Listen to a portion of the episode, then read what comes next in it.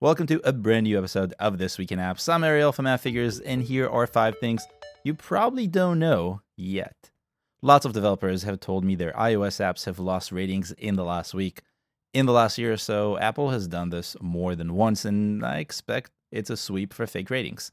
A major issue on the App Store I see all the time when analyzing keyword ranks and their results. I wanted to get a better understanding of how deep this sweep was, so I crunched the numbers and the results will surprise some of you. Well, maybe. I don't know. We'll see. To see the impact of the sweep, and I'm going to call it the sweep, and you'll see why in a minute, I analyzed the ratings of the top 100 apps and games in the US over the last 30 days. I looked for the total number of ratings that appeared in the App Store for the day, and I limited that to the US. Can you guess how many ratings the top 100 apps in the US have combined? 348 million 268 613,000 as of yesterday. That's crazy. But in the last 30 days, the top 100 iOS apps and games received more than 5 million new ratings.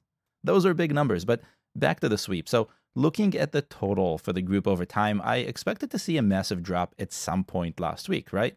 But here's the kicker I didn't.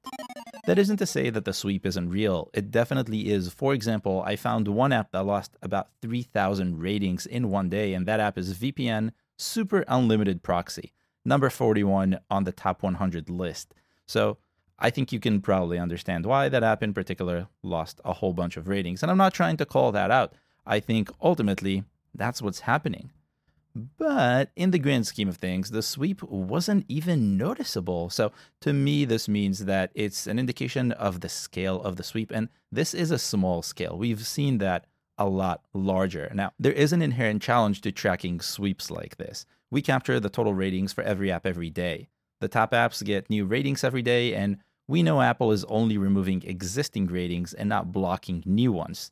So that means that if Apple removed the same number of ratings, as new ones being added, we wouldn't see a lot of impact. I mean, we would definitely see it if the numbers were exactly identical, the same, and they're not, which to me suggests that Apple removed fewer ratings than new ratings that are coming in. So even though many smaller apps got hit harder because they don't have that same ratings economics, overall, which is how I expect Apple would be looking at something like this, this sweep doesn't have a big impact. Now, by the way, a question I get all the time is Is this going to impact my ASO ranks, my keyword ranks? And the answer is no, it hasn't in the past. And that's because keyword ranks are based off of new ratings and not old ratings. So that should not be a problem.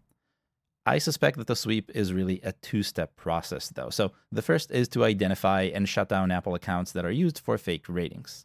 That prevents new ratings from going into the App Store. The second or maybe the result of the first, I'm not entirely sure, is to erase the ratings left by those accounts, which is the sweep. So, really, I think you should be getting ready for more of these in the future. We already saw them a few times over the last year. I can definitely see another coming probably around summertime. You can get ahead of this by making sure your app or game ask for new ratings directly. I talked about how to do that in this video with a really cool guest, which I will link to in the description. You should definitely give it a watch. By the way, I make new videos every week. I talk about trends, I give advice. I talked about ChatGPT this week on a live stream, one of my best live streams, and I do a lot more. So subscribe to the channel if you like to improve your app. Back to the content. Last year, Telegram, the messaging app that isn't Meta's and has been on our list of the most downloaded apps in the world every month, rolled out a paid tier to its then free app. A few companies, including Snapchat, have done that in 2022. More than six months in, I was curious to see just how much money an app that was downloaded by more than a billion people since 2020 is earning. Yes, more than a billion people. Wild. Uh, but really, it's as much as I expected when it first launched. But in more absolute terms, our estimates show Telegram earned a total of $7 million of net revenue from the App Store and Google Play between June and December of 2022. It was released in June. That's why. And that's what Telegram gets to keep after giving Apple and Google their share, net revenue. If you compare Telegram's revenue to Twitter's, which really struggled to get beyond what Telegram managed to earn by its third month until Elon came along, this revenue is very healthy. But if you compare those to Snapchat's, another app that rolled out a pay tier in 2022, Telegram's total is just a tad higher than Snapchat's first month. To me, that spells opportunity, but I think Telegram's offering will need to evolve in order to capture that opportunity because although revenue is increasing, the rate of growth and even absolute growth really isn't. Revenue growth has slowed down from 67% in August, month 3, to just 12% in December. And I purposely skipped the earlier growth number for month 2 because that's even higher, but that's kind of normal for a brand new offering. So on a normal month, we're still going down. Selling small features, I want to call them, while nice, just can't garner the kind of growth I'd expect to see from Telegram's users. It might work on Snap's younger audience, but Telegram would really need to roll out something useful to see meaningful growth, in my opinion. Speaking of meaningful growth, Spotify's downloads took a hard hit when Apple Music first launched. Remember that? That resulted in the no longer new battle between the two, which also led to declining downloads on the App Store. But it seems the trend changed in 2022. Should Apple be worried? Let's go with a soft maybe for now. I'll show you why in a minute. According to our download estimates, Spotify's quarterly downloads grew 51% between 2018 and 2022. In more absolute terms, Spotify added 41 million downloads in Q1 of 2018 and ended Q4 of 2022 with 62 million downloads. The trend has generally been up and to the right, but not always. Downloads dipped a bunch in 2020 and 2021, slowing down growth and for one whole quarter, even dipping below their starting point. But that changed in 2022. Q1 of 2022 was their second highest since 2018 with 55 million estimated downloads, and Q4 was their highest with 62 million. Spotify added nearly a quarter billion new mobile users in 2022. Wild. And almost a billion new mobile users since 2018. I'm sure Apple is just a little bit worried, maybe a little bit more than a little. Do you prefer Apple Music or Spotify? Tell me in the description. Also, can you guess what I use? It's one of those two. Shifting to games. Mobile casino games are very interesting to me, not because I'm a big fan of the genre, but rather because of how much they grew in popularity during COVID and by popularity, I don't just mean downloads, but rather revenue, what really matters. Last time I looked at casino games, revenue grew rapidly before lockdowns began and even faster after. Now that lockdowns are a thing of the past, is revenue still growing for mobile casino games? Why, yes. Yes, it is. I summed up the downloads of the top casino games, and by top, I'm referring to the ones leading the top grossing charts.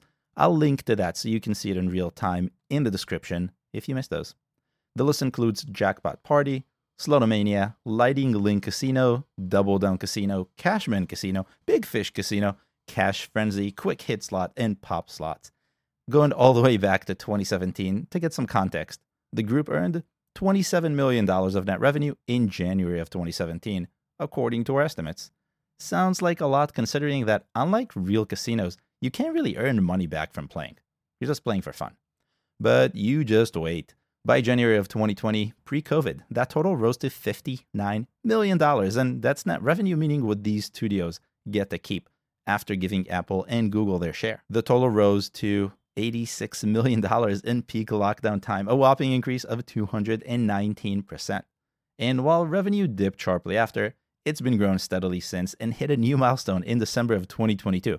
Are you sitting down for this? The group's collective revenue crossed $100 million of net revenue in a single month for the first time ever.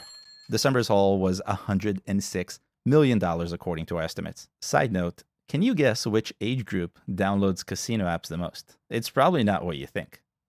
According to our demographics data, it's 25 to 34 year olds that are the largest group, followed by 34 to 49 year olds. I expected this to skew much older.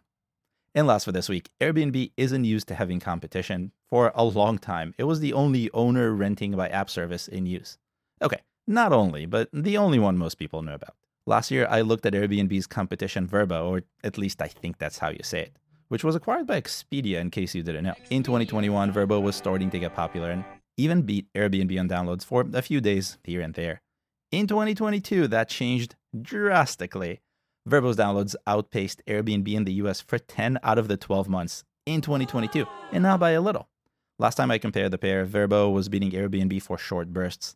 In 2021, Vrbo beat Airbnb for just two of the 12 months in the year. So, exactly the opposite of 2022, and the numbers were pretty big. Vrbo added 18 million new mobile users in the US in 2022, according to our estimates. For Airbnb, US downloads came in at 15 million. That's a difference of roughly 3 million downloads, or 20% for context. And also, so you have the bigger story in mind, Downloads of both grew drastically in the US when compared to 2021. Vrbo's downloads more than doubled from 7 to 18 million, and Airbnb's almost doubled from 8 to 15 million. Now you know. My question is how did Airbnb let Vrbo get ahead so much? That's a lot of downloads. I bet you someone wasn't looking at competitors. Are you looking at competitors? If not, you should. Link in the description. And that's the end of this week's episode. You can find another episode here. And if you've learned something new, make sure to give this episode a like and subscribe to the channel. I'll see you next week.